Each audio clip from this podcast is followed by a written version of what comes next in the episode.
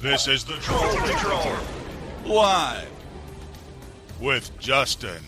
Freaking. Welcome to the Troll Patrol live. It's a freaking Tuesday, I think. Yeah, it's a Tuesday. Had to verify.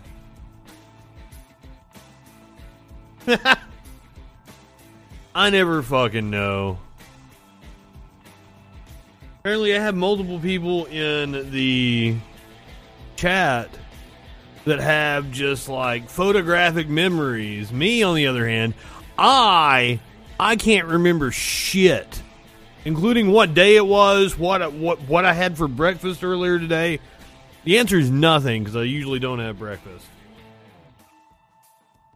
I'm not high enough for this shit. I'm not high enough to talk about Matt Walsh's new book that came out. He was on Tucker Carlson last night promoting it. I love making fun of Matt Walsh, the sweet baby gang.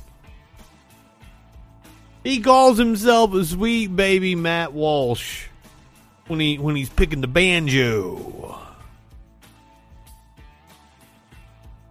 What else are we gonna talk about tonight? Ah, we're gonna we're gonna talk about a couple different high profile trials that are going on. We've got some body camera footage that has been released in the Jussie Smollett trial that is currently ongoing. The personal pilot of Jeffrey Epstein testified today in the Ghislaine Maxwell trial. Apparently dropped several names we're gonna we're gonna get to list. Nachos and and espresso does not sound like you have a very sustainable diet tones. Just saying. You need some veggies in there somewhere.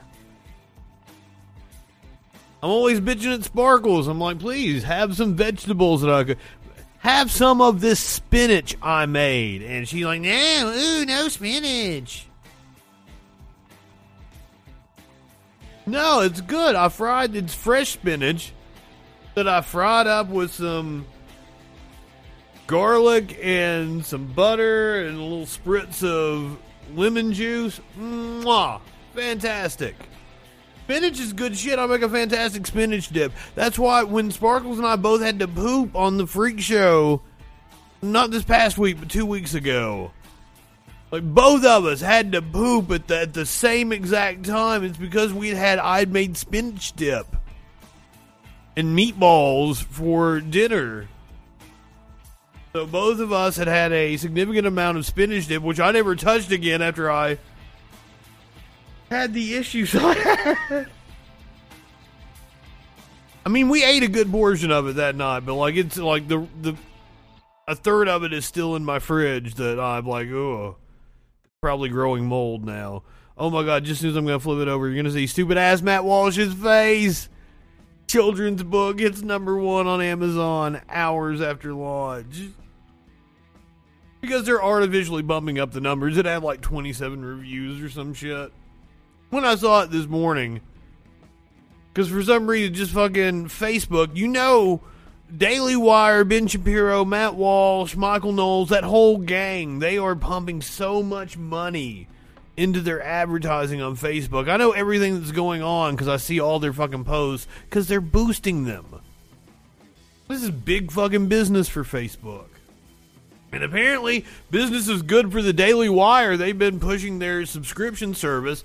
They got Adam Carolla for a TV show and put it behind a paywall. So apparently, there's some suckers over there on the right buying their bullshit. Do people own sweet baby Matt Walsh fucking albums? Is that why I can't find Facebook dating? I feel like I've looked in the mobile app as well. Let me on some Facebook dating. Cause Tinder don't work for me.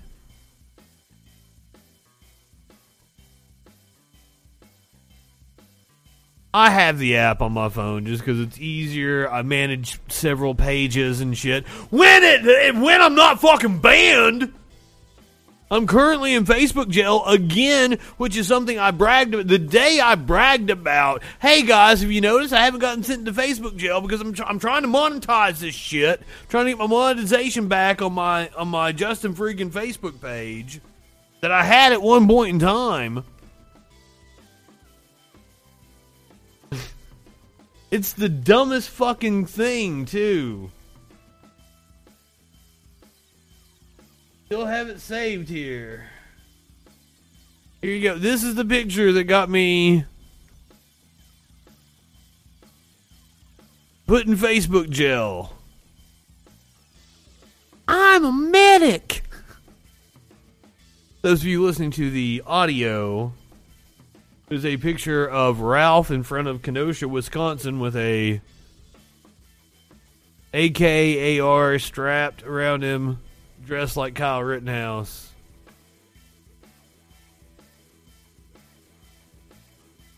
I don't, I don't do any good on Tinder. Don't do any good on Plenty of Fish.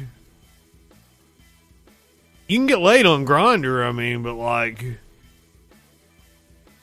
you know, you get tired of you like dick is easy to come by. You just got dick, dick, dick, dick, dick all around you. If you want dick, you can get dick all day long. I want Dick Plus. Pussy Plus. I want Pussy Plus. Other other. I don't even know what I'm saying. Going off the rails again. I'm not high enough for this shit. What are we talking about? Elon Musk says SpaceX is almost bankrupt. Good.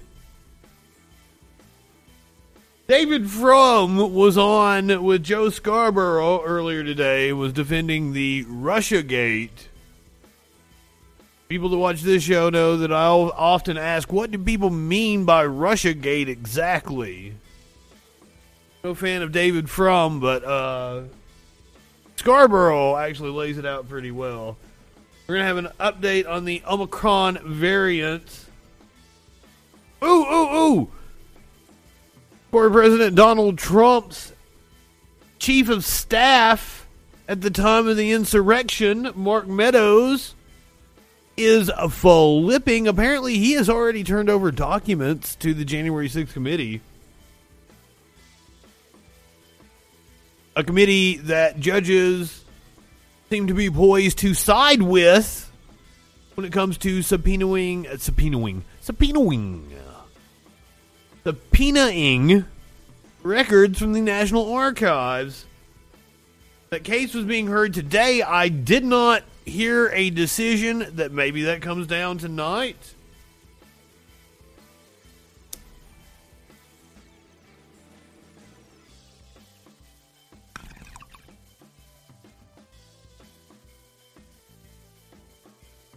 We're going to talk about Dr. Oz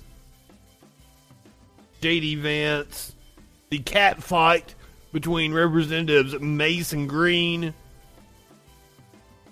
Unfortunately, tonight we got to start off with fucking sad fucking news.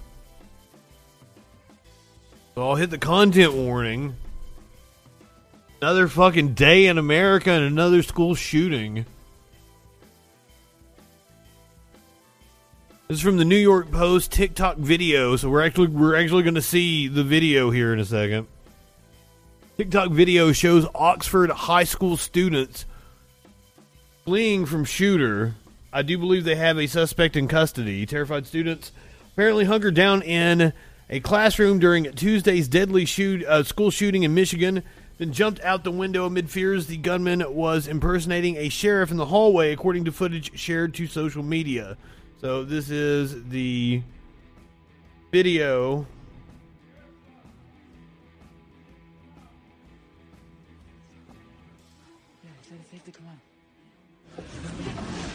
Now we're not willing to take that risk. Yeah. Hold on. Sheriff's office. Safe to come out. Yeah, he said it's safe to come out. Now we're not willing to take that risk right now. I can't hear you. We're not taking that risk right now. Okay, well, come to the door. Look at my bag, bro. Yeah, bro. He said, No. He said, bro.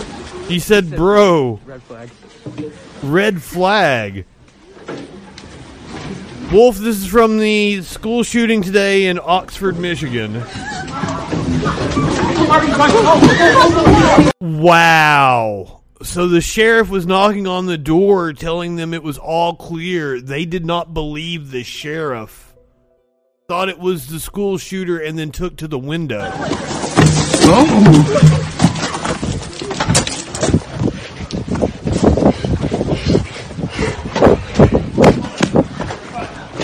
Slow down, you're fine.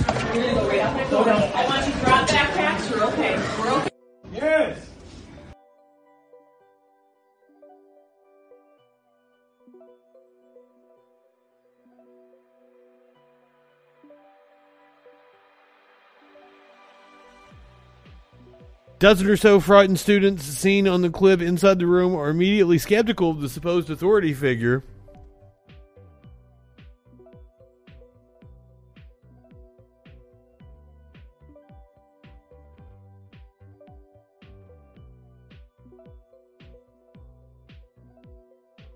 The alleged gunman is an unidentified 15 year old sophomore at the school and was apprehended five minutes after a flood of 911 calls were made to the school at 12:51 p.m.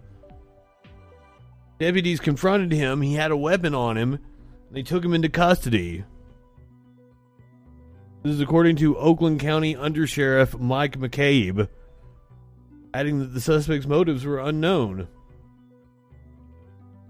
Oxford, Michigan is a town of 22,000 located between Detroit and Flint. It looks like a very nice school.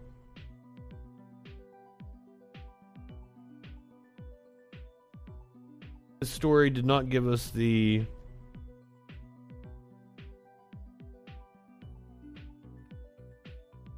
total in I think it was like 6 dead.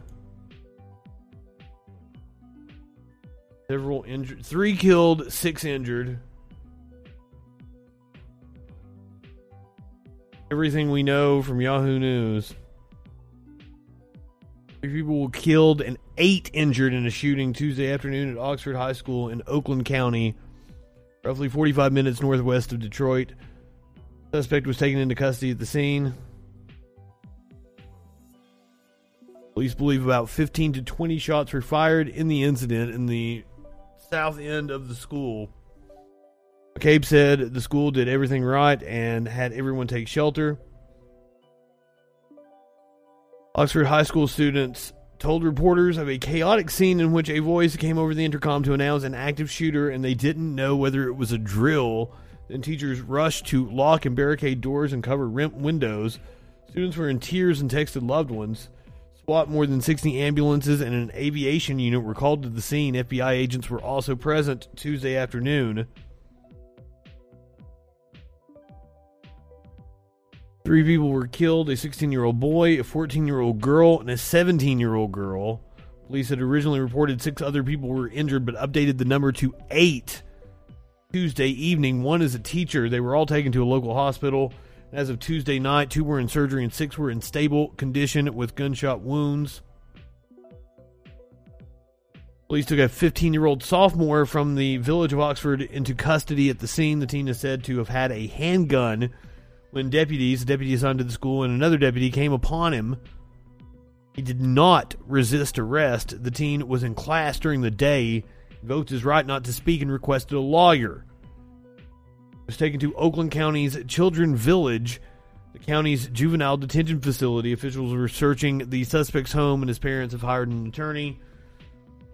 Additionally, McCabe said officials know how the teen got the gun, but are not releasing that information.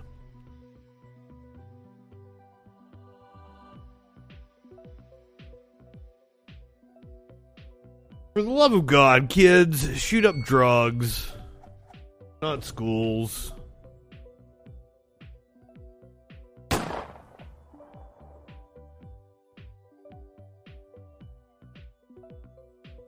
I um I wish I didn't have as many occasions to use that graphic as I do in this fucking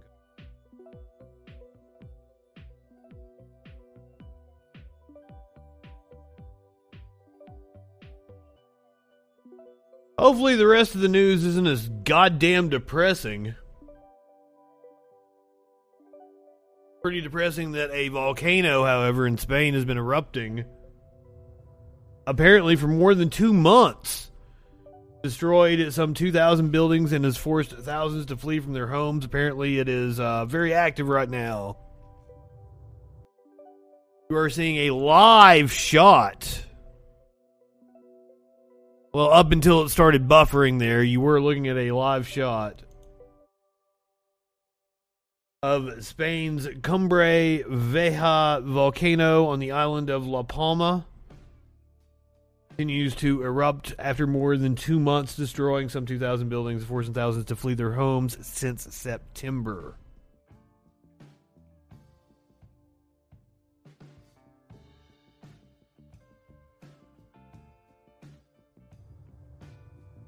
There you go. There is the live shot again. Very active volcano currently in Spain.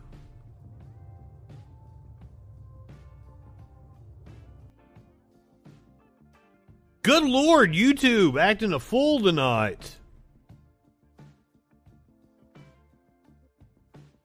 No volcano for us. But a republic for Barbados. Bidding farewell to the British monarchy in a ceremony that including honoring uh, Rihanna. Barbados stopped pledging allegiance to Queen Elizabeth II on Tuesday as it shed another vestige of its colonial past. Became a republic for the first time in history. Several leaders, dignitaries, and artists, including Prince Charles and Riri, attended the ceremony that began late Monday in a popular square where the statue of Britain's Lord Nelson was removed last year amid a worldwide push to erase symbols of oppression. Do you indeed have some video of the ceremony from last night. Salute to Barbados! Hey, hey, hey, hey, Prince Charles said he was on board and he was all about this shit. I don't want to hear any complaining from the UK contingency in the chat calling Barbados pussies.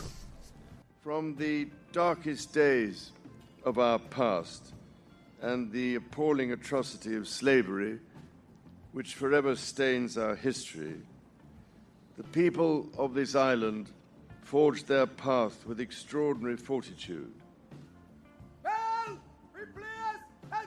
Who gave you who gave you a right to complain? You ain't got no first amendment.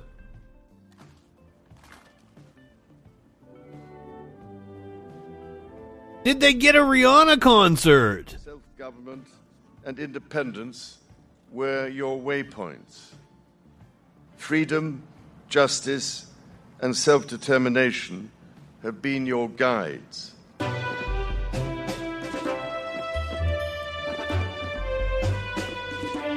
Elected their first ever president last month. Oh, you're claiming it's one of those natural rights for you to complain. I see. I'm down with it. Let me let me give you something else to complain about. Motherfucking Omicron's already spread all across the world. Now we have Brazil and Japan reporting their first cases of the variant.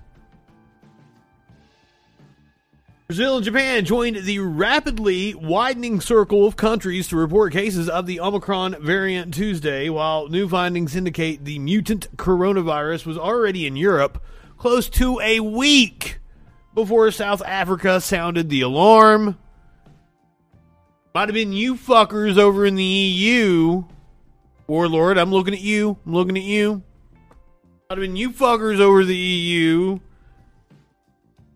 spurred this new variant. Now, we don't know where it came from. It probably didn't even come from South Africa. But now we know that it was in Europe well, at least a week before South Africa reported it. The Netherlands Health Institute disclosed that patient samples dating from November 19th and November 23rd were found to contain the variant. It was on November 24th that the South African authorities reported the existence of the highly mutated virus to the World Health Organization. That indicates Omicron had a bigger head start in the Netherlands than previously believed. Together with cases in Japan and Brazil, the finding illustrates the difficulty in containing the virus in an age of jet travel and economic globalization. AP starting to sound like the fucking right wing or some shit. The global elites. Much remains unknown about the new variant, including whether it is more contagious, as some health authorities suspect, whether it makes people more seriously ill, and whether it can thwart the vaccine. So far, it appears that cases are mild. However, it's going to take at least two or three weeks to compile the data. The pandemic has shown repeatedly that the virus travels quickly because of our globalized, interconnected world. This is according to Dr. Albert Ko, an infectious disease specialist at the Yale School of Public Health.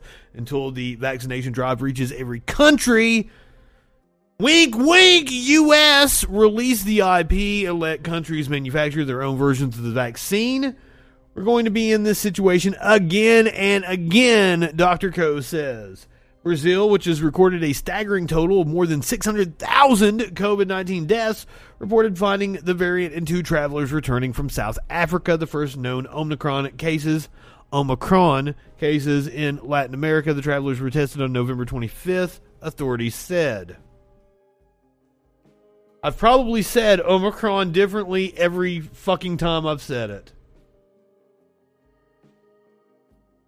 I'm not high enough for this shit. I'm definitely not high enough to listen to Treasury Secretary Janet Yellen, who testified in front of the Senate today. Chairman Brown, Ranking Member Toomey, members of the committee. This is Secretary Yellen on the economic recovery here in the November U.S. has been a very significant month for our economy, and Congress is a large part of the reason why. Our economy has needed updated roads, ports, and broadband networks for many years now. And I'm grateful that on the night of November 5th, members of both parties came together to pass the largest infrastructure package in American history.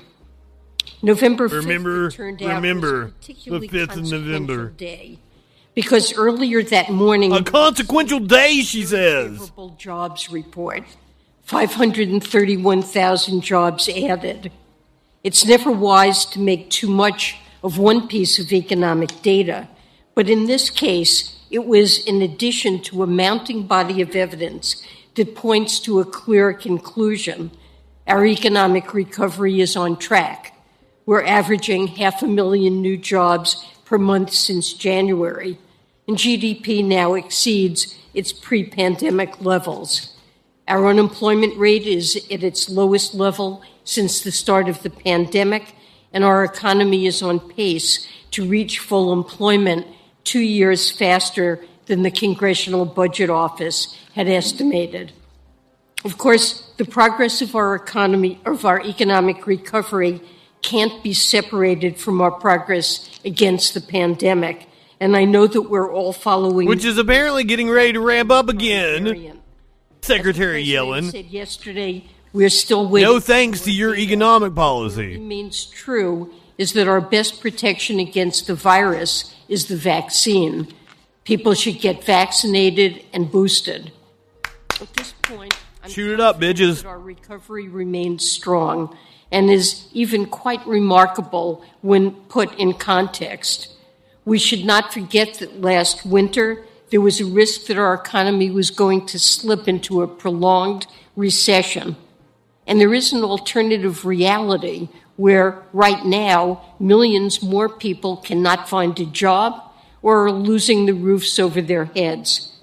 It's clear that what has separated us from that counterfactual are the bold relief measures Congress has enacted during the crisis. The CARES Act, As she mentions people losing the roof over their head, I really wanted to spotlight a story about how rental assistance programs all over the country are running out of money. This is what we're now like three months removed away from the eviction moratorium expiring.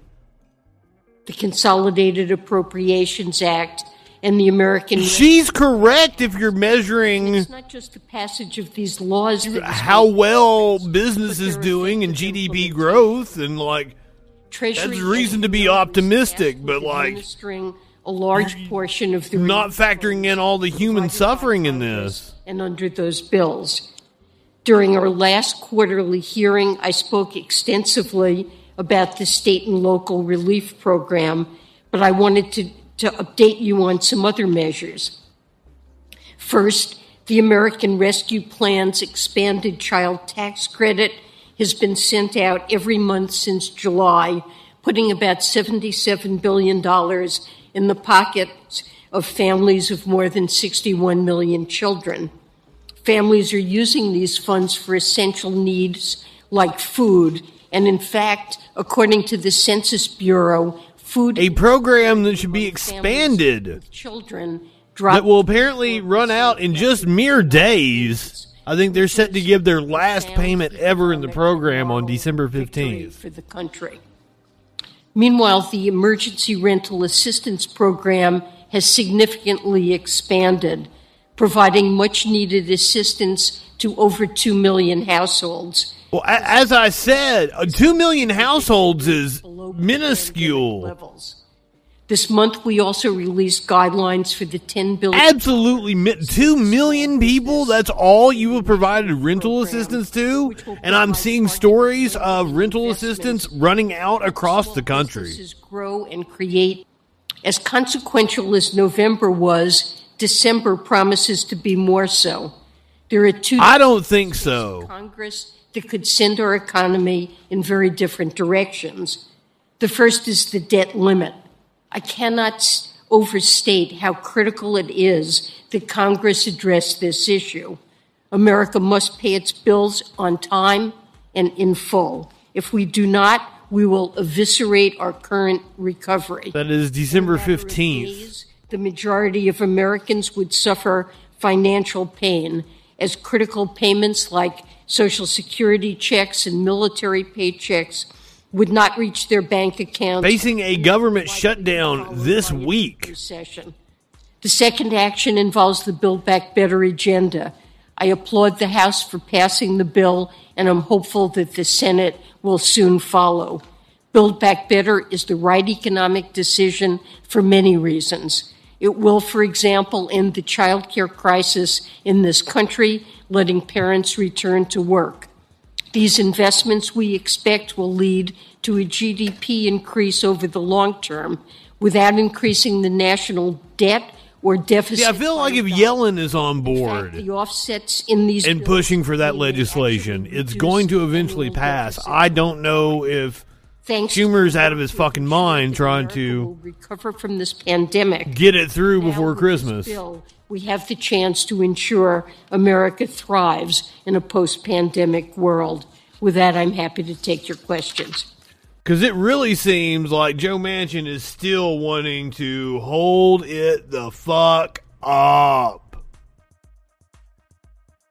So it was a double whammy of financial heads testifying in front of the Senate today.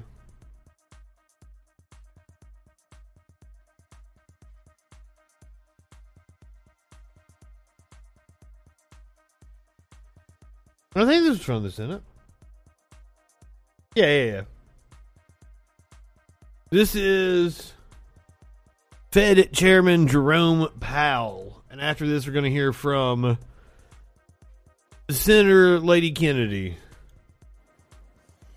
Thank you, Chairman Brown, Ranking Member Toomey, and other members of the committee for the opportunity to testify today. The economy has continued to strengthen. The rise in Delta variant cases temporarily slowed progress this past summer, restraining previously rapid growth in household and business spending, intensifying supply chain disruptions, and in some cases, keeping people from returning to work or looking for a job. Fiscal and monetary policy and the healthy financial positions of households and businesses continue to support aggregate demand. Recent data suggests that the post September decline in cases corresponded to a pickup in economic growth. and GDP appears on track to grow about 5% in 2021, the fastest pace in many years. As with overall economic activity, conditions in the labor market have continued to improve. The Delta variant contributed to slower job growth this summer as factors related to the pandemic, such as caregiving needs and fears of the virus, kept some people out of the labor force despite strong demand for workers. Nonetheless, October saw job growth. I I I take issue with this strong demand because I'm hearing a lot of people saying they're applying all kinds of places. They're not getting any calls back. I've done the same myself. Now I'm being incredibly picky, but still, I haven't had a lot of calls back. Like yesterday, I did answer my phone, and um, it was the same area code as my because my phone is not the same area code as I'm sitting in right now. I've had the same phone number for years and years and years through several moves. So like it's the same area code as my phone is in, which is usually what like telemarketers do and shit. I was expecting a robot. I just happened to have my phone in my hand. It started ringing. Don't usually do this, and I just like I'm like I'm gonna fuck with him because I'm a troll and I'm banned on Facebook right now, so I haven't got a chance to troll. So I answered the call. I answered the phone, and I was like, "What the fuck do you want?" and they said their name and was like, I would like to speak with Justin Mullins. Like, I don't fucking know him. Click. Have no clue who it was. Maybe they were calling to offer me a job. I don't know. I don't really care. I've heard, yeah, I've heard a lot. I'm in several uh, employment groups. A lot of people are getting lowballed they're advertising 15 17 18 dollars an hour you come in they're wanting to pay you 12 fuck all the way off but i don't i don't know that they're as hard up for workers as it seems i think it's a narrative they're wanting to push yeah, sure. I'm sure fast food is having a hard time, but they have a high turnover. They have a high churn anyway. Fuck all the way off. The Honorable Jerome H. Powell, freshly reappointed by President Joe Biden. 531,000, and the unemployment Reminder, rate. this is Trump's pick for Federal Reserve a Chairman. rebound in the pace of labor market improvement. There is still ground to cover to reach maximum employment for both employment and labor force participation, and we expect progress to continue. The economic downturn has not fallen equally, and those least able to shoulder the burden have been the hardest hit.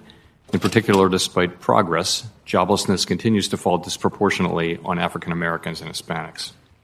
No shit, Sherlock. Pandemic related supply and demand imbalances have contributed to notable price increases in some areas. Supply chain problems have made it difficult for producers to meet strong demand, particularly for goods. Increases in energy prices and rents are also pushing inflation upward.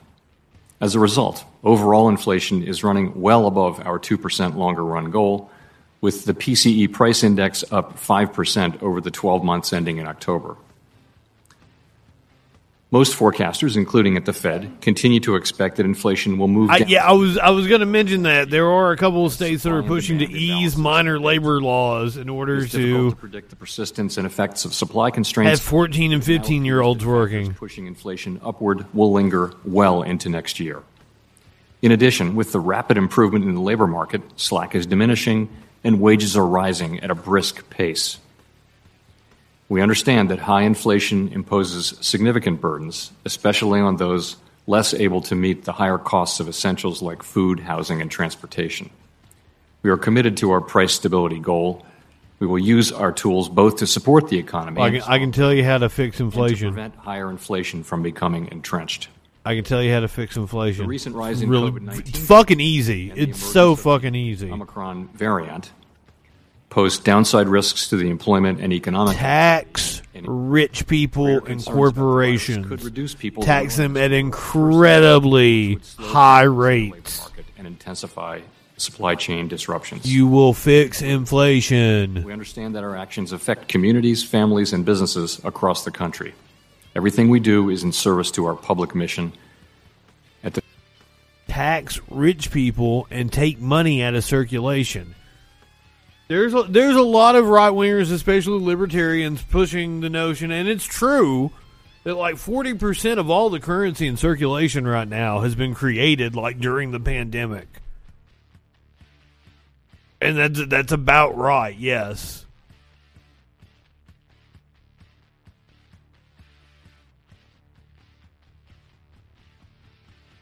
So the way you fix that is to tax rich people.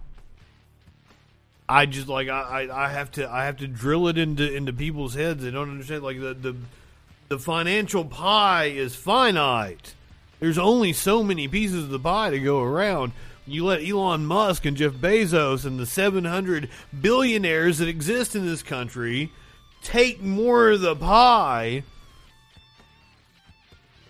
the economy comes to a screeching halt, or the Fed's got to print money, which then devalues the currency, causing inflation to run away. Tax rich people, you can take money out of circulation. Pay off the fucking debt. Go for it.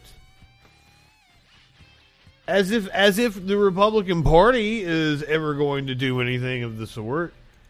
It has only been both Democrats in my lifetime have cut the deficit with Bill Clinton being the only one to balance the fucking budget, the only politician like almost a fucking century to balance the budget. Has been a Democrat, so fuck all the way off. I've been saying that a lot tonight. Here's somebody that probably should fuck all the way off. Senator Old Lady Kennedy. Senator Kennedy uh, had a zinger for Fed Chairman Powell. I realize that uh, no one is clairvoyant, but um, I think it's fair to say that the uh, the experts who have been advising you about the future rate of inflation have uh, pretty much the same credibility those as those uh, late night psychic hotlines you see on TV.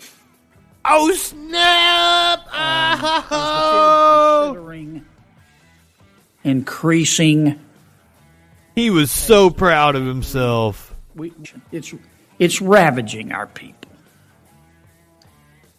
So I think what we missed about inflation was the so we didn't predict the uh, the supply side problems, and those are highly unusual and very difficult, very nonlinear, uh, and it's it's really hard to predict those things. But that's really what we I, missed. I don't know how you couldn't fucking see supply side problems. You ask about the You didn't vaccinate the rest of the Uh, so, world. yes, um, as I mentioned earlier, when come, since the last meeting, we've seen um, basically elevated inf- inflation pressures. We've seen very strong labor market data without any improvement in labor supply. Like Ronald Reagan's official advisor. I, it was Nancy Reagan's advisor, wasn't it? You just said Reagan. purchases does increase accommodation. Um, we now look at an economy that's I think like very like it was Nancy Reagan's pressures that are high, and I advisor. That means it's appropriate, I think, for us to discuss. And at meeting, which is then Ronnie Boy. Uh, whether it will be appropriate to. Oh, they both took the calls? Oh, okay. a few months earlier, as I mentioned. Because I think I'd watched the. Uh, there's like a, a like a a, a mini a, a serial doc or something like the Reagans, and I think I'd watched that and I saw that she pushed for the the psychic. As mentioned earlier, former Trump chief of staff Mark Meadows now cooperating with the January 6th Select Committee. So excited I can't talk. Is the psychic again? It's been a while since I watched it. Remember, I have fucking no memory. It's a blessing and a curse. Like I'll go back and watch movies I've seen again, and like we watched Spider-Man: Homecoming. I'd watched Spider-Man: Homecoming before. The only thing I remembered was the the twist with Michael Keaton a- answering the door and the reveal, you know, of him as his date's father. That's the only thing I remembered from that movie. I even asked, like, I was talking to Sparkle's kid about it. And I was like, is that Spider Man in the MCU? Remember, I've watched this movie. Tony Stark is all over that goddamn movie. And, like, I'm asking Sparkle's kid about something that I should know from a movie I've watched. I can't remember. I play video games again. Like if I, I give a couple years on a video game, I'll go back and play it again. Fucking like a fresh fucking game. Don't remember shit about it.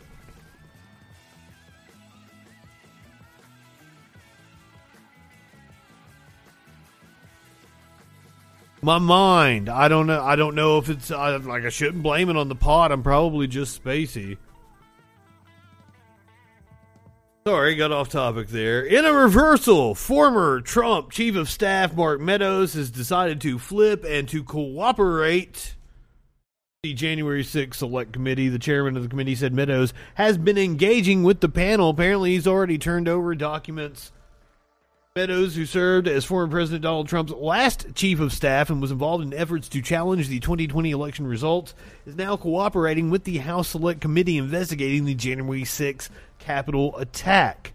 Representative Benny Thompson, the chairman of the panel, said in a statement that Meadows has been engaging with the panel through his lawyer, providing records to the committee, and will soon appear for an initial deposition. Meadows was subpoenaed by the committee in late September for records and testimony regarding his and Trump's activities before and during the Capitol riot. The lawyer initially said Meadows wouldn't cooperate with the committee because of Trump's plans to assert executive privilege, an argument dismissed by the committee, whose members will vote this week to hold former DOJ official Jeffrey Clark in contempt of Congress for ignoring the panel's subpoenas. That vote is supposed to take place tomorrow. Meanwhile, as I said, I tried to find an answer to this before I hit the go live button. But apparently, the appeals court had not ruled as of, you know, an hour or so ago. Appeals court judges are poised to reject Trump's effort to withhold January 6 documents. Former president's lawsuit to shield his White House records came under scrutiny in court on Tuesday. The three federal appellate judges appear likely to reject Donald Trump's effort to block the January 6 investigators from obtaining his White House records, a big potential boost for lawmakers hoping to reveal the former president's actions as a mob of his supporters attacked the Capitol. We have one president at a time under our Constitution, said Patricia Millett, one of the three judges on the D.C. Circuit panel that heard arguments on Tuesday in the high profile fight. That incumbent president has made the judgment and is best positioned, as the Supreme Court has told us, to make that call as to the interests of the executive branch. As they question Trump's lawyers, the judges repeatedly expressed skepticism that a former president could override a decision by the sitting president, in this case Joe Biden, to release documents to Congress, particularly when the incumbent has decided it's in the national interest to release records to investigators. During the three and a half uh, hour argument session on Tuesday, Millett and fellow judges Robert Wilkins and Ketanji Brown Jackson, all Democratic appointees to the appeals court, underscored deep concerns about allowing a former president to intervene in delicate negotiations between the sitting president and Congress. The three judges, Jackson, Biden's only appointee to the D.C. Circuit, seemed most uh, amenable to the current administration's position. At times, she said it would raise separation of powers concerns for the court to second guess Biden's judgment. Wilkins and Millett, both appointees of President Barack Obama, seemed more receptive to some of Trump's arguments, although neither seemed inclined to rule in his favor.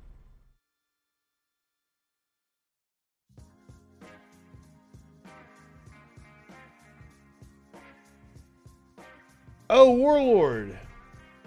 You want to talk about the Supreme Court and abortion?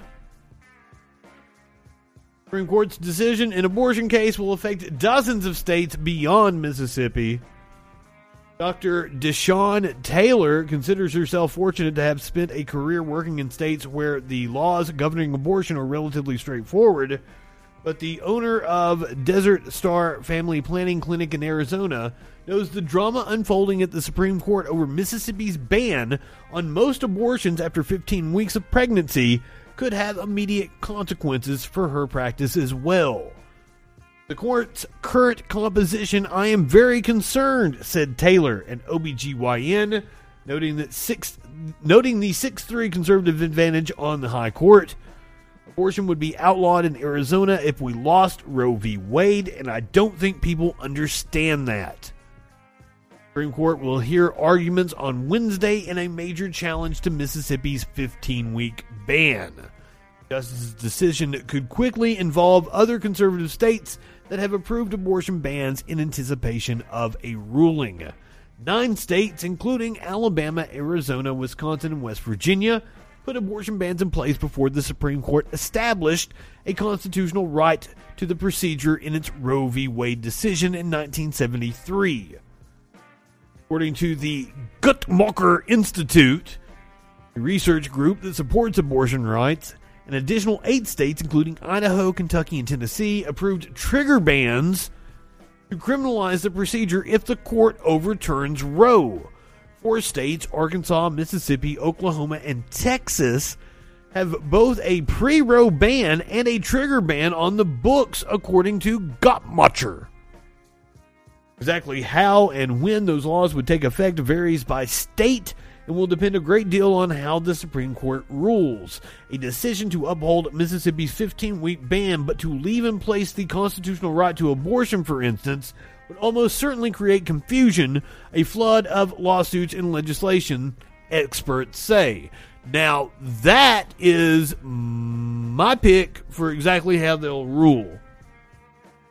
To allow Mississippi's law to stand but not strike down Roe v. Wade altogether. They're going to keep chipping away at it. So that they can say they didn't actually outlaw Roe v. Wade. Reject precedent.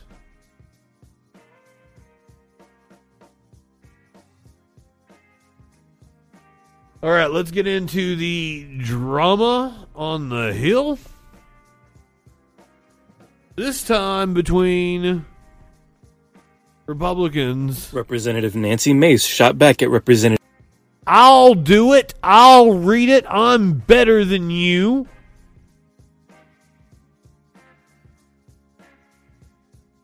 Good lord, there's a lot of ads. Fuck you, The Hill. Representative Nancy Mace shot back at Representative Marjorie Taylor Greene on Tuesday after Greene called her trash. Responding by using emojis to call her fellow first term Republican Congresswoman batshit crazy. Is what the tweet looked like. I mean, that's a pretty apt description of Marjorie Taylor Greene.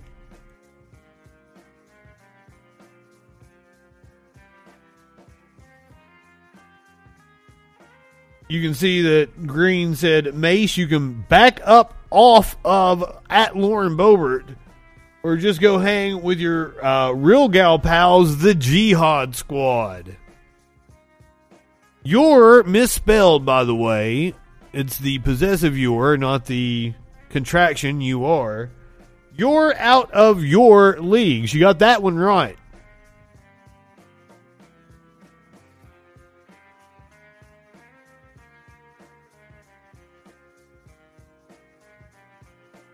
And Mace responded with, "This is what batshit crazy looks like." With emojis, not not actually the words. If you're listening to the audio of the show.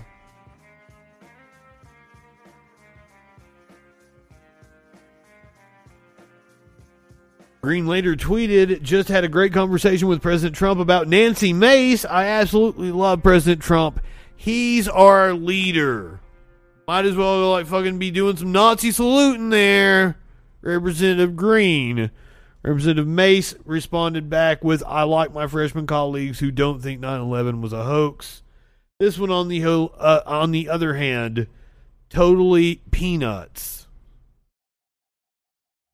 When asked about the feud between Mace and Greene, Representative Elise Stefanik, the chairwoman of the House Republican Conference, appeared to try to divert attention away from the Twitter spat.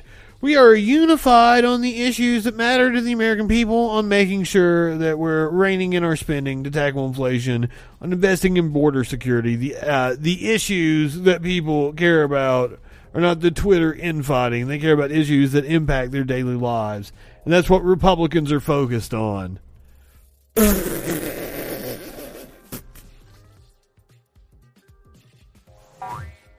Right wingers are morons.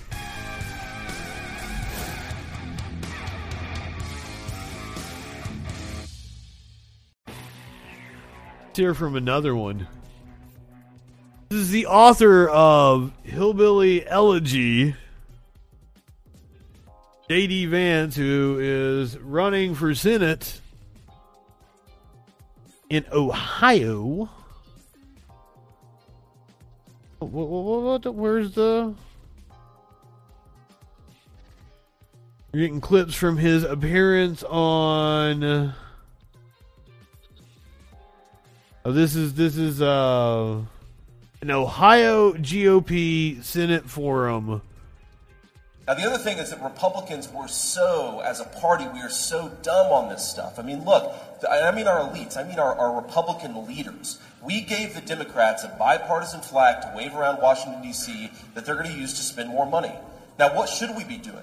Right now, we have a Biden administration that's forcing a vaccine mandate down people's throats. At the same time, we have a debt limit coming up. Instead of giving them a, a, bipartisan flag to wave, we should shut down the government until the vaccine mandate ends. We have got to stop playing this game where we get. Shut down the government. Getting outplayed, and so long as we keep sending people to Washington to get outplayed by the Democrats, we're going to keep losing our country. Thank you, Mr. Now, How the fucking how are how are they getting outplayed by the Democrats? Some of the responses dunking on him are hilarious. I mean, this was tweeted out from JD Vance for U.S. Senate Press. By midnight on Friday, Congress must fund the federal government and possibly address a looming debt default to avoid a government shutdown. Democratic leaders are attempting to juggle several objectives in the coming days, namely passing the 1.75 uh, trillion Build Back Better Act, approving the National Defense Authorization Act, and raising or suspending the debt ceiling. Speaking of dumbass fucking Senate candidates, Dr. Oz announces Senate bid to his millions of followers. The celebrity television doctor will run in one of the nation's most important races. It's official Dr. Oz is running for Senate in Pennsylvania. The celebrity TV doctor made the announcement on Tuesday, rolling out a video he share, uh, shared with his millions of followers. Let's watch the video. My parents came to America to find a better life, and they did. This is this is Doctor uh, Metmet Metmet Oz. I'm sorry, I fucked his name up. I shouldn't. I shouldn't have tried to say it. I attended great universities, raised a family, and became a successful surgeon. I invented a heart valve that saves thousands of lives. Then I started a TV show to advocate for you taking control of your health and took on the medical establishment to argue against costly drugs and skyrocketing medical bills. But COVID has that show, his show, his show aired on the like the last TV station I worked at. It aired on that TV station. It is batshit crazy. His show is batshit crazy. Doctor Oz is a fucking uh, grifter. We lost too many lives, too many jobs, and too many opportunities because Washington got it wrong. They took away our freedom without making us safer and tried to kill our spirit and our dignity. Now, as a heart surgeon, I know how precious life is. Pennsylvania needs a conservative who will put America first, one who can reignite our divine wow fight for freedom and tell it like it is. That's why I'm running for Senate. I'm Dr. Oz, and I approve this message.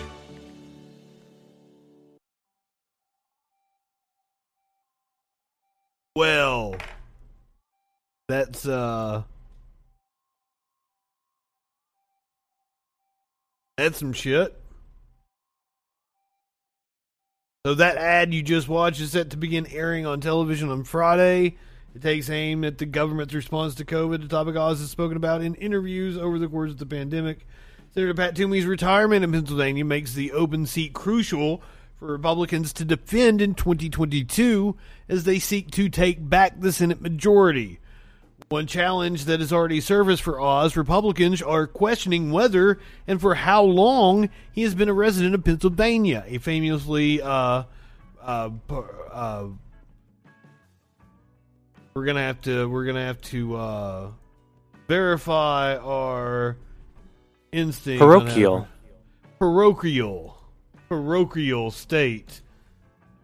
I guess as long as we're looking it up, we should get a definition relating to a church or parish having a limited or narrow, a narrow outlook or scope. Parochial. So he, they're questioning how long he's been a resident of Pennsylvania, a famously parochial state. According to his campaign, Oz has lived in Pennsylvania since December of 2020, renting a home in Bryn. I have no fucking clue. Must be a town in Pennsylvania. Bryn Athyn, owned by his wife's family. He attended the University of Pennsylvania for both medical and business school. Oz was previously a decades long resident of New Jersey, where he voted in October of 2020. He registered to vote in Pennsylvania soon after. In advance of his launch, Oz made calls to top Republicans in Pennsylvania. One Republican who spoke to Oz in the last week said the celebrity doctor sought to tamp down concerns that he doesn't live in the state. He tried to make a case for why he's a resident of Pennsylvania, the person said, and that he's been traveling around the state for the last couple of years. I haven't heard that listening to people and seeing what the issues are. End quote. The person also said that Oz pitched himself as a conservative Republican and did not discuss Trump, though notably said America first in the ad, a notable omission in a party controlled by the former president. Speaking of grifters, talk about Ted Cruz.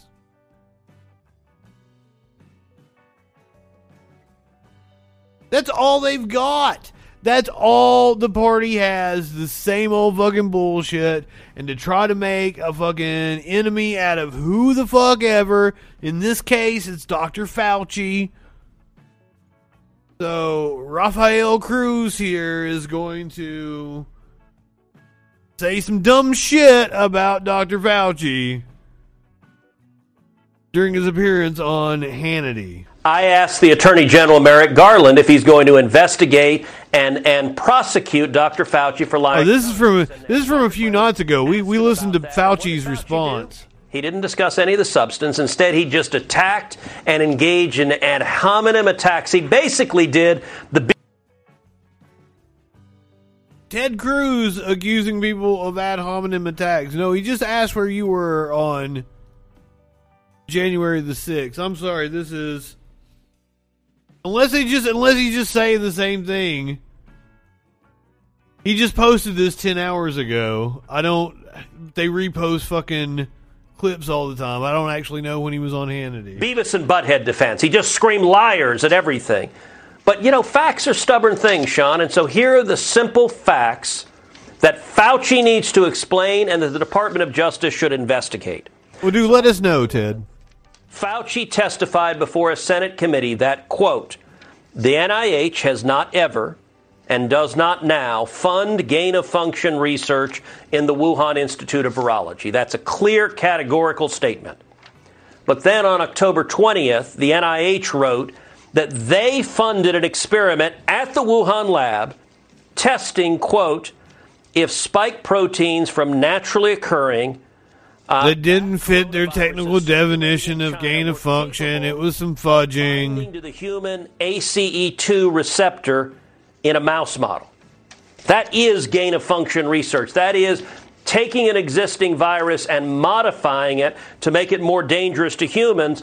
And and I just like I don't trust Ted Cruz to know what the fuck he's talking about. I don't know what the fuck gain of function bullshit is. lying to Congress. The statements from Dr. Fauci and the. Ted Cruz doesn't know either, and his faux outrage annoys me. Brennan is, is a talented journalist, but she dropped the ball in not following up, letting him just respond with insults instead of asking him the simple question. You stated that we don't fund gain of function research. The NIH stated we do fund gain of function research. They did not say that. They did. I, we covered how the right wing took a victory lap the day they released that letter, which did not say what they said it said. There is a lot of circumstantial evidence to su- suggest that the U.S. government participated in funding research modifying coronaviruses that could well have led to COVID 19. And if that's true, that is stunning and indefensible. We know the Chinese government has enormous culpability, but there's a real possibility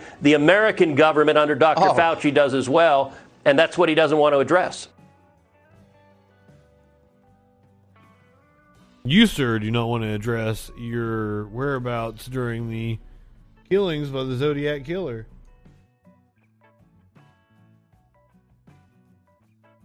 CNN has been forced to address the ongoing scandal surrounding one of his anchors. Apparently, there's new information. Chris Cuomo has been suspended indefinitely. I pulled up the TMZ article for this story because who knows about fucking gossip better than TMZ? Chris Cuomo will be off the air for the foreseeable future on CNN's airwaves. The cable news network just suspended the guy. All over his efforts to protect his brother. The question: Does Chris survive at uh, survive this at CNN?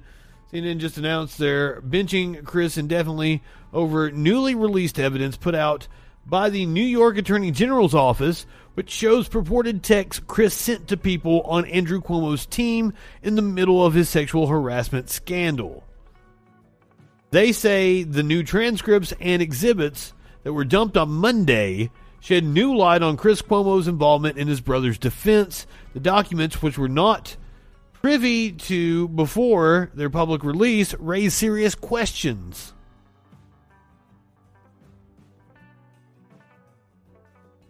CNN goes on to add that Chris told them he admitted he'd offered advice to his brother's staff, breaking their rules, which the network acknowledged publicly some time ago. A network rep says they understood where he was coming from at the time, but in light of this, they say these documents point to a greater level of involvement than we previously knew, and as a result, he's suspended pending a further evaluation.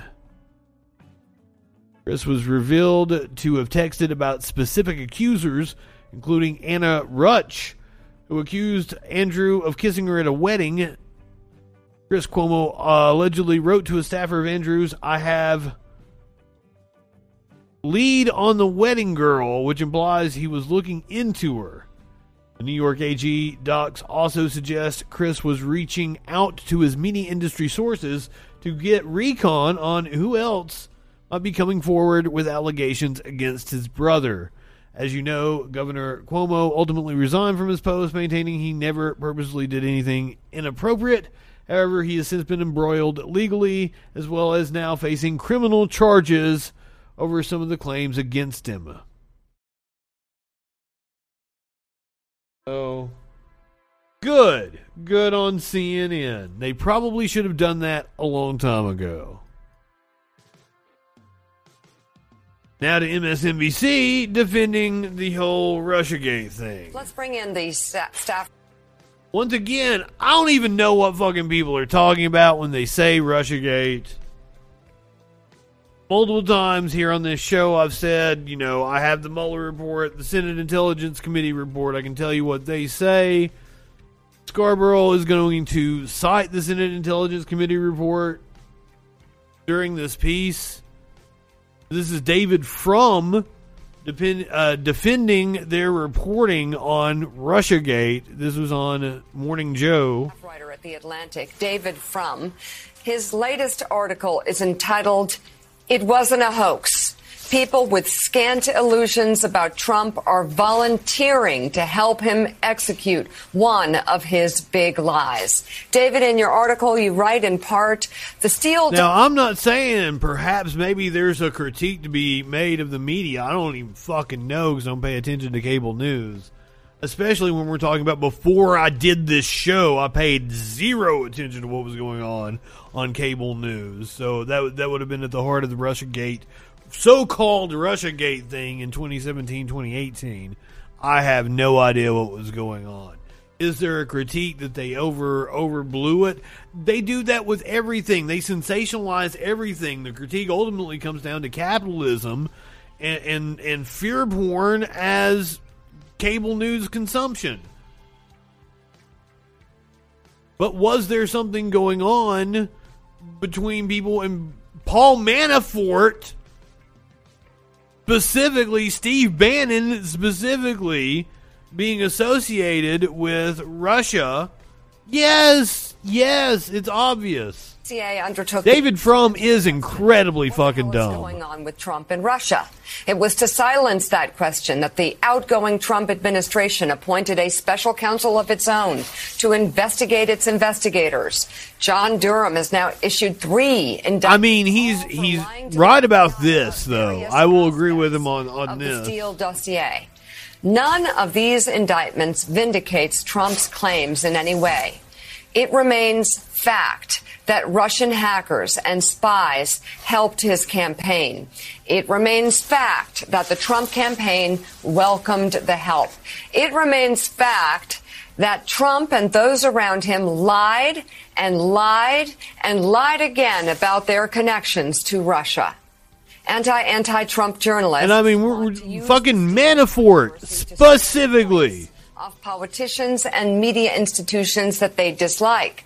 But if you choose as a journalist or a consumer of journalism to focus on smaller issues, you need to retain your perspective about what is bigger and what is smaller. So by all means, follow the trail on steel. Be alert to how the twists of the trail block your view of the surrounding landscape. Otherwise, you may discover too late that you have also been misdirected and misled. And that in setting out to explore a small truth, you have become a participant in the selling of a great How how is this show popular? show. Also seems like how democracy dies. Well, D- David, uh, it's so fascinating that uh, that uh, everybody uh, that is a Trump apologist um, or the anti anti Trumpers uh, are using the Steele dossier to conflate everything uh, involving Russia. Say it was all a hoax. And unfortunately, this is even coming from people who I read regularly and respect, like Andrew Sullivan, who is now suggesting That's my problem. Is they just throw out the term Russiagate and Russian hoax, I Russian have, hoax. I have no clue what they're talking about. completely obliterates everything Donald Trump and his campaign did during the uh, 2016 campaign, that, which, by the way, the Republican Intel Committee uh, uh, took apart bit by bit and, and considered it a threat to America. Am I when Andrew Sullivan is that the is that the log cabin Republican dude that used to go on Bill Maher all the time? about what was wrong. So there are people, and as you said, many of them are people who have done stalwart work um, in exposing many of other Donald Trump's other attacks on democracy. But where it's now been sort of normalized. Well, of course, um, the Russians spied on the Hillary Clinton campaign and Democratic activists in, tw- in, tw- in the years up to 2016, dumped all. I wish I was doing the troll patrol in 2016. Um, we know all of that. That has all been established, as you say, by the Senate Intelligence. Maybe I don't. That wasn't a fun time. That's not a big deal, unless as if as if this had been a fun time to do a show during a pandemic. show that they had um, that they had a, a handshake deal. Uh, well, there was a handshake deal over Trump Towers in, in Moscow, but unless unless you've got the, the signature in blood, I'm not high enough for this you don't shit. have anything. How uh, like are people getting up and getting fucking high during morning Joe? Because how else can you watch this in shit? American history, and there is now a project of retrospective denial that is coming from people who want to score points off Hillary Clinton and and, Well, yeah, and media and- institutions, and, and- I and- for their own exactly, reasons. David. And and they they want to attack media institutions. It's their That's why I wish Hillary Clinton had just gone away. Her going away would have been best for the country. But I just just for people at home that have been reading this anti anti Trump disinformation, I just want to read from Marco Rubio's Senate Intel Committee report. Just a couple of things here. I'm going to start with something I have, and then we'll put up a full screen.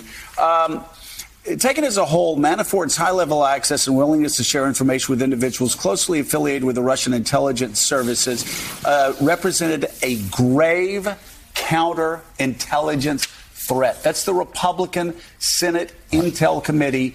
I mean, fucking Manafort was doing all kinds of shady shit uh, position over in the on the Ukraine on behalf of Russia. and the back and forth uh, with with individuals closely affiliated with Russian intelligence services represented a quote grave intelligence threat to the United States of America. Here's some more light reading.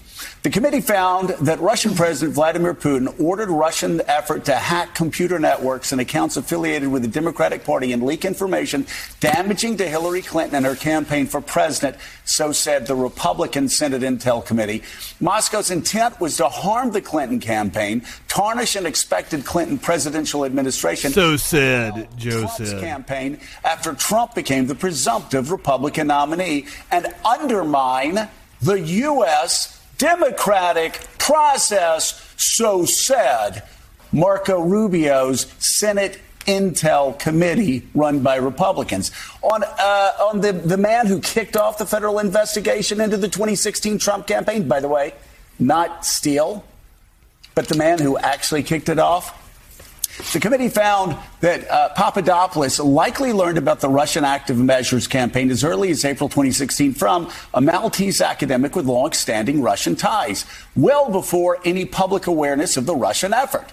The committee also found, the Republican committee also found, uh, Papadopoulos communicated the information that he learned to at least two separate foreign governments. The committee could not determine if Papadopoulos informed anyone of the Trump campaign of the information, though the committee finds it implausible that Papadopoulos did not do so.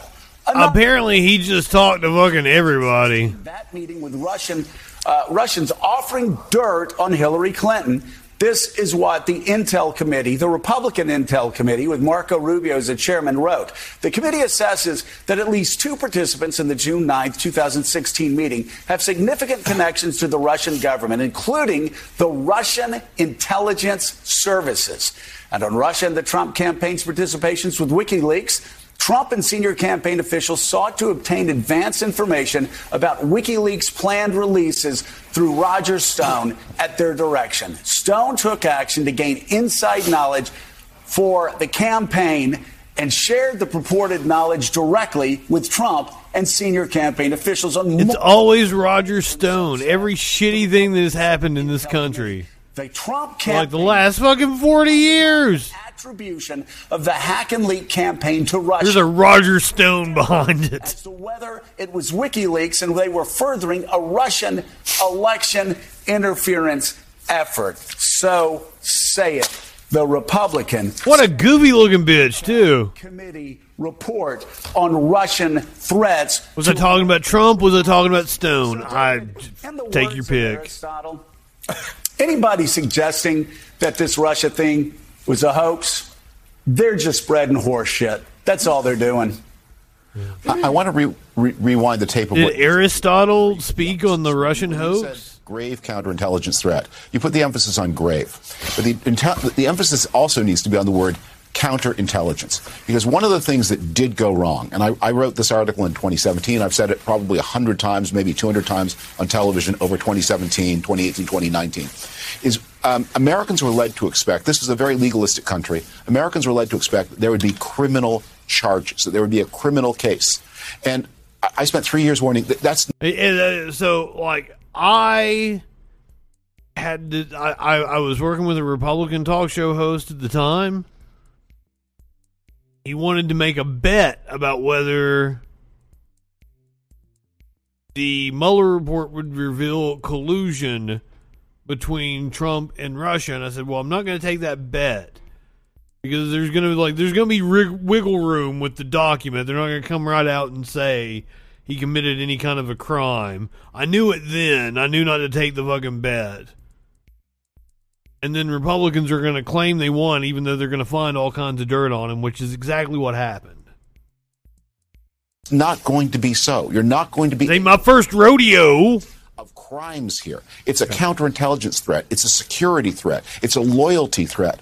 It is not illegal for an American businessman to do business with shady Russian characters. It's not illegal for him maybe to owe them money. It's not illegal for him to hope for a giant payday if he does what they want. None of those things are crimes. And it's not it's not a crime to talk to other people about it. It doesn't become a conspiracy because you bring other people into it. Um, and that what we needed all Now, now, now, what is a crime is sex trafficking and sleeping with underage girls, which apparently Trump might have done. I certainly remember Trump. Lolita Express pilot says he remembers Donald flying with Epstein on his private jet during testimony at Ghislaine Maxwell's sex trafficking trial. Larry Visoski, Jeffrey Epstein's chief pilot for more than 25 years, said Trump was among passengers. He was testifying at the sex trafficking trial of Ghislaine Maxwell in New York City on Tuesday. He also described having Prince Andrew, Kevin Spacey, and Bill Clinton on board the private jet. Trump and Epstein were friendly in the early, two uh, early 2000s and late 1990s when they were both playboys. Unfilled flight logs previously re- uh, revealed Trump flew on the jet from Palm Beach to Newark in 1997. Trump is said to have distanced himself from him after he hit on a young girl at Mar-a-Lago in Palm Beach. Doubt. He no, there is no there is no chance in hell. There is no chance in hell that Trump distanced himself from Epstein because he hit on the no he hurt trump's feelings somehow. He insulted him. He bruised his fucking ego. And some press person somewhere somebody in the white house i don't know when when they took the official position that it was because he hit on a young girl. They've they've concocted that story because Trump is literally on fucking video saying, This is my friend Jeffrey Epstein. He likes young girls the way I like young girls. So, not buying it. Trump was among those who fueled conspiracy theories when Epstein died in prison in 2019. He said, Was it suicide? Was he killed? And went on to say he wished Ghislaine Maxwell well at her trial. And if, if like, as I've said to many of the hard right wingers that love to bring up the Epstein didn't kill himself thing, fucking if, if, if, if like, if, if, if someone had a hand in killing him, the man with the motive and the power at the time to make that happen was Donald J. Trump. So put that in your pipe and smoke it. Kevin Spacey was a sleazy individual.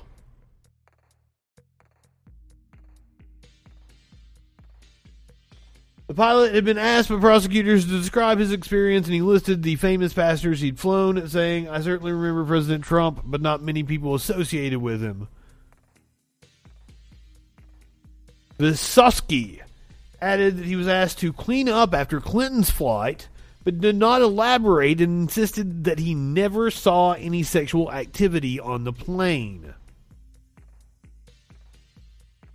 There is Trump on the flight log. There's Trump with his arm around his buddy. That's a picture of the pilot testified today. Apparently, this is the Boeing 727, dubbed the Lolita Express.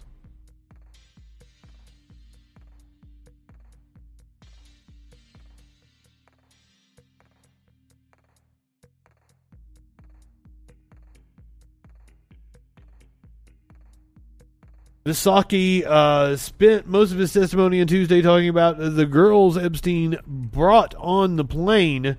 Mr. Epstein brought her to the cockpit. She had piercing power blue eyes. Visoski said of one of the alleged victims on Tuesday morning. Maxwell's attorney, Christian Everdell, asked, and beyond these striking blue eyes, you have said she had large breasts, right?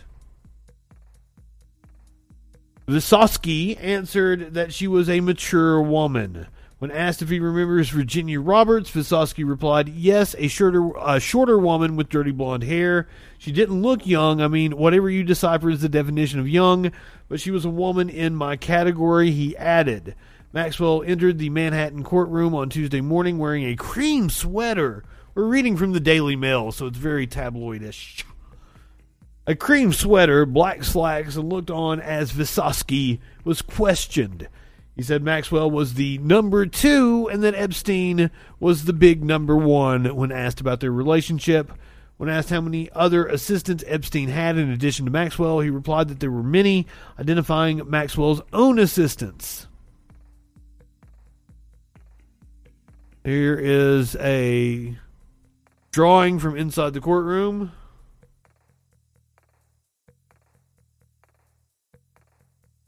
He specifically named Sarah Kellen, who had been accused of playing a pivotal role in Epstein's empire, procuring girls, coaching them, and acting as a lieutenant to Maxwell. Visoski was also asked to identify parts of Epstein's 10,000 acre Zorro ranch in New Mexico where airplanes were parked. He said he would often go to the main residence to pick up luggage and help install electronics. Visoski said he performed similar tasks on Epstein's private Caribbean island, Little St. James, and would also fly the helicopter to the island from nearby St. Thomas. He added that the island could also be reached by boat. Visoski first took the stand Monday following opening statements. Asked what he had made of Epstein's relationship to Ghislaine Maxwell, he said it was more personal than business, but added, I wouldn't characterize it as romantic.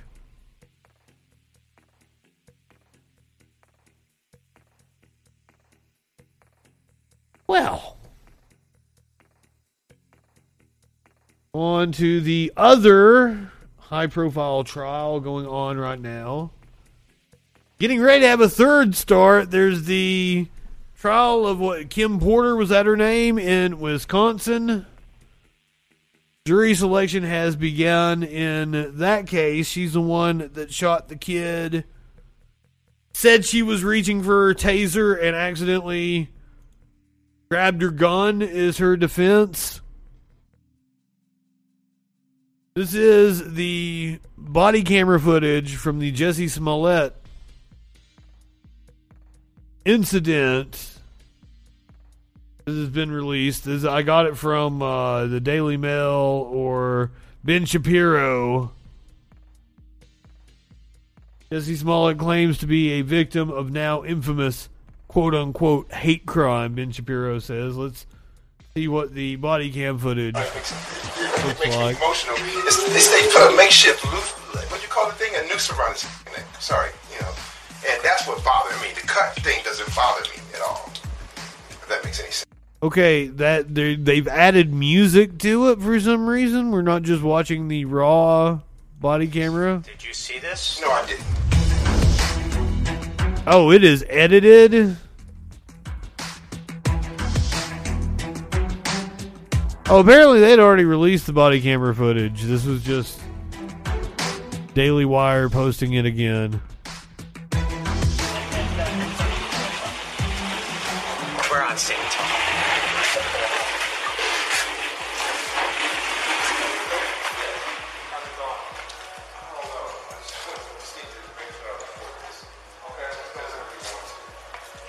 I honestly don't care, but I also think the cops fucked with him somehow. I'm not sure exactly what happened here. I don't know. We're recording. I'm intrigued with this this case, but like the FBI came down on the Chicago Police Department and said there was something funky going on. And believe me, I believe something funky going on in the police department.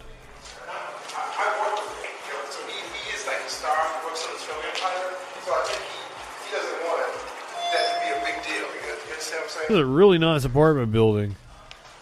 I don't understand what would motivate somebody to do this kind of shit. It makes me emotional. They put a makeshift loose, what do you call the thing? A noose around his. Sorry, you know. Especially like I, I, I thought it happened longer ago than 2019, but the body camera says January 29th, 2019.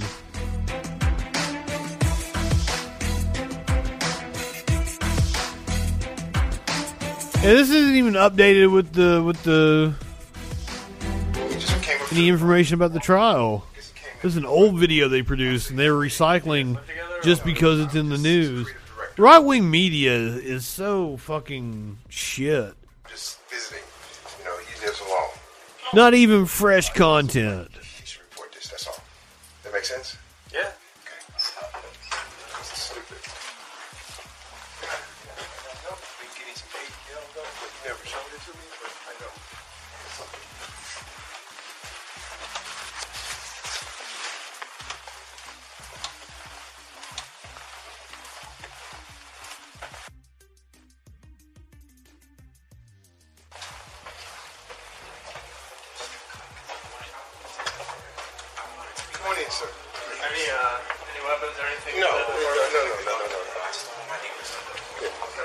On any weapons on you, copper?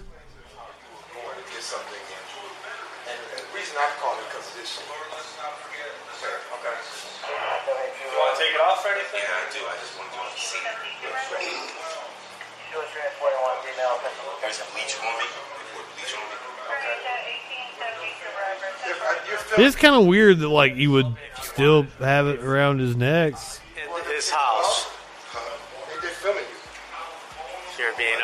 Audio and Like audio. That I guess when I, I mean, they didn't know when they were walking. I don't want to be filmed. Okay, so can we turn it off? Yeah, you're giving us permission to shut it off. Wait, what? They turned off their body cams?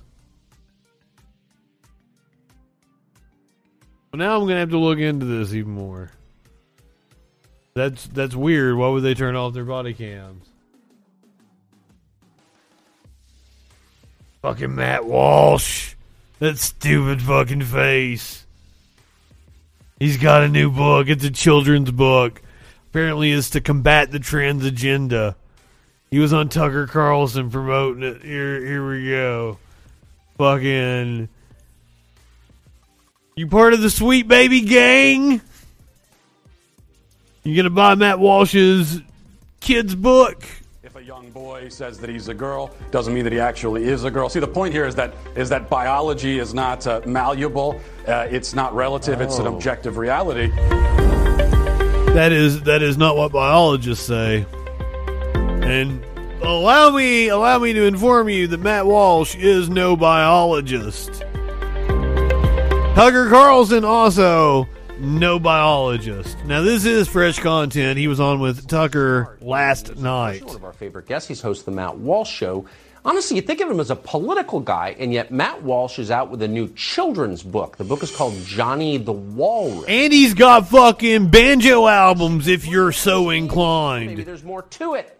Matt Walsh joins us. Take it away, sweet baby. Matt, congrats on branching out. What is this book? Uh, well, this is Johnny the Walrus. I have embraced my true calling as a, as a children's author, hence the cardigan. And this is a very real book. It's on sale at, uh, at johnnythewalrus.com right now. It's all about I I wish you people could feel embarrassment. I really do.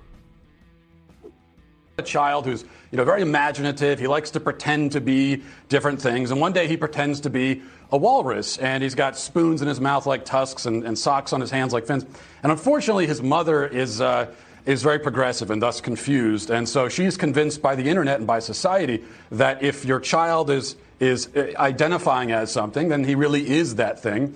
And so she tries to raise her child as a walrus, as a sort of trans walrus, respecting his self. Sir Kevin Smith already wrote this movie.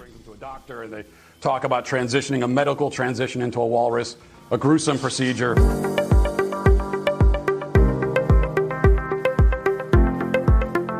Sounds like a stupid fucking book, Matt Walsh. But throughout the, the story, you know, she does eventually start to learn that just because your child is pretending to be something doesn't mean that he actually is that thing. Okay, so if you believe you're a walrus, that doesn't mean you actually are a walrus. That's You believe you're an attack helicopter, right? Believe you're a walrus doesn't mean you're actually walrus, and uh, you know you might also draw other comparisons. Maybe like if a young boy says that he's a girl, doesn't mean that he actually is a girl. See, the point here is that is that biology is not uh, malleable. Uh, it's not relative. It's an Oh. objective reality, and so that's what we have to understand. Is and the, the children when they, That's that's not correct at all, sir. people, but when we when we take that seriously, we end up foisting. Your fault binary is not an objective reality. like Johnny's mother does to him, unfortunately, and um, and it can lead to, to terrible things. amazing. I've actually read the book. I'll be, I'm going to be honest with our audience. Ah, it is totally Tucker Carlson's reading level. Not surprisingly, since you wrote it. Matt Walsh, I hope that is a runaway bestseller this Christmas because it is definitely deserves to be. Oh my God! It's a it's a great. It will make a great stocking stuffer for your kids. Jesus.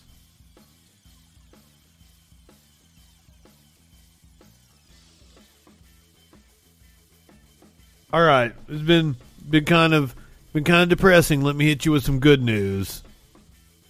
Elon Musk says SpaceX is facing bankruptcy. There is no way to sugarcoat this. Things are getting dire at SpaceX, according to its CEO and founder, Elon Musk, at least. A leaked company wide email from Musk, first obtained by uh, Space Explored and later confirmed by CNBC, the billionaire said that the lack of po- uh, progress towards the company's Raptor engines puts the company at a genuine risk of bankruptcy. The situation is so dire, Musk said in the email, that SpaceX will need to achieve a Starship launch rate of one flight every two weeks in the next year to stave off financial disaster. Unfortunately, the Raptor production crisis is much worse than it had seemed a few weeks ago, Musk said in an email sent over Thanksgiving weekend.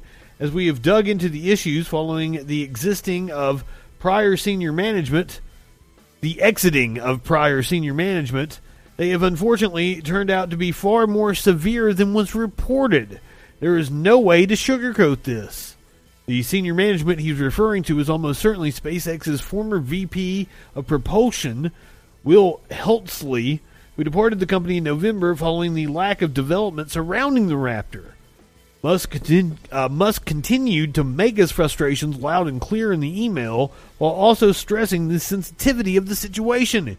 He even went as far as demanding his employees return to work despite it being a holiday weekend. Fuck! Fuck you, Elon Musk, you gigantic piece of shit. Unless you have critical family matters and cannot physically return to Hawthorne, we will need all hands on deck to recover from what is, quite frankly, a disaster, he wrote. Musk added that even though he had planned to take the weekend off, he would be on the Raptor line all night and through the weekend. The importance of these engines to the company can't be overstated. They're slated to play an outsized role in SpaceX's goals in the next year, including powering the Starship rocket as well as its super heavy boosters, which it plans to use to reach the moon. Starship rockets are crucial to fly the next generation of Starlink satellites into orbit, which are going to be key to SpaceX's financial success. Oh God, are the Starlink satellite? Is that the shit that's going to put fucking advertisement in the fucking sky? God damn! I hope he bankrupts himself because that's that's where this is fucking. He's going to fucking sell advertising space in the sky. They're going to sell joyrides to the lower stratosphere. They're going to sell advertising space in the sky. It's a bunch of fucking bullshit. If if there is some sort of deity out there listening, please, please let Elon Musk go bankrupt or SpaceX go bankrupt.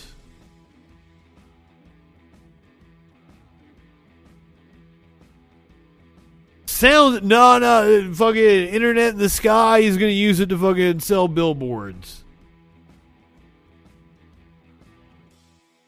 Sell Wi-Fi product. Yes, that could totally happen. All right, I want to play you guys a little clip from, I believe it's the ta- the Today Show. The Today Show. Uh, a little Al Roker talking with someone from. Oh, it's the Twitch boss. Apparently, he's my boss here on Twitch. On Giving Tuesday, dancer and host Stephen Twitch Boss joins today as oh oh Boss is his name. Oh, Twitch is his. Oh, it's not Twitch Boss. I was confused. Maybe I'm too high for this. Maybe I'm not high enough for this. I thought Twitch Boss was the was the moniker. I thought he might have been my boss here in the Twitch realm, but apparently Twitch is his nickname. We're happy to be joined by host and dancer Stefan Stephen Twitch Boss. Of course, you've seen him on So You Think You Can. I have seen him. I have not seen him. I've not seen him, sir. Sponsor, the Salvation Army, helping to make the holidays brighter and mirror, merrier for folks in need. Twitch, good morning. Are they really? Because that's I didn't want you to actually see Twitch Boss. I didn't. I didn't care about Twitch Boss. I just wanted to take this opportunity to say, "Fuck the Salvation Army." They are, in all intents and purposes, a for-profit organization that spends their money doing shit like sponsoring a segment on the goddamn Today Show. So they can pay their CEO millions of dollars, discriminate against gay people, and advocate for like Christian ethno nationalism. So fuck all the way off. As I've said so many times tonight on the show. You too, Salvation Army, fuck all the way off.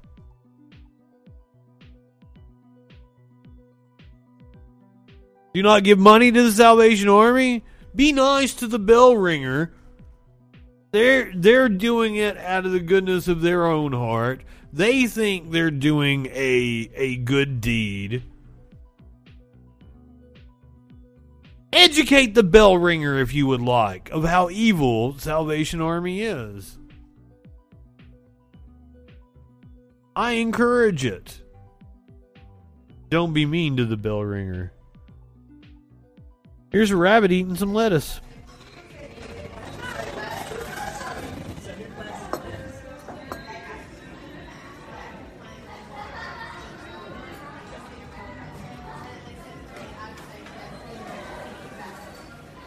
That's a cute motherfucking rabbit. I believe that is the rabbit's breakfast. Coffee with Smudge is the account's name. Maybe Smudge is the name of the rabbit. Rabbit having his breakfast while the owner has. While this human has his coffee. That's not just cute, that's absolutely fucking adorable. I like rabbits. I like any furry animals. I like animals, period. Specifically furry ones. The the, the scaly ones kind of they, they kind of creep me out.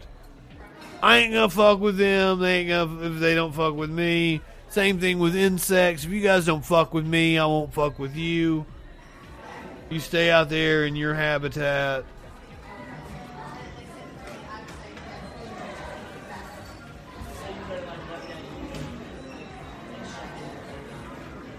All right, if you're watching on Twitch, you are heading over to uh, Holly People. Always trying to just fucking give me a heart attack. Looking all all sexy.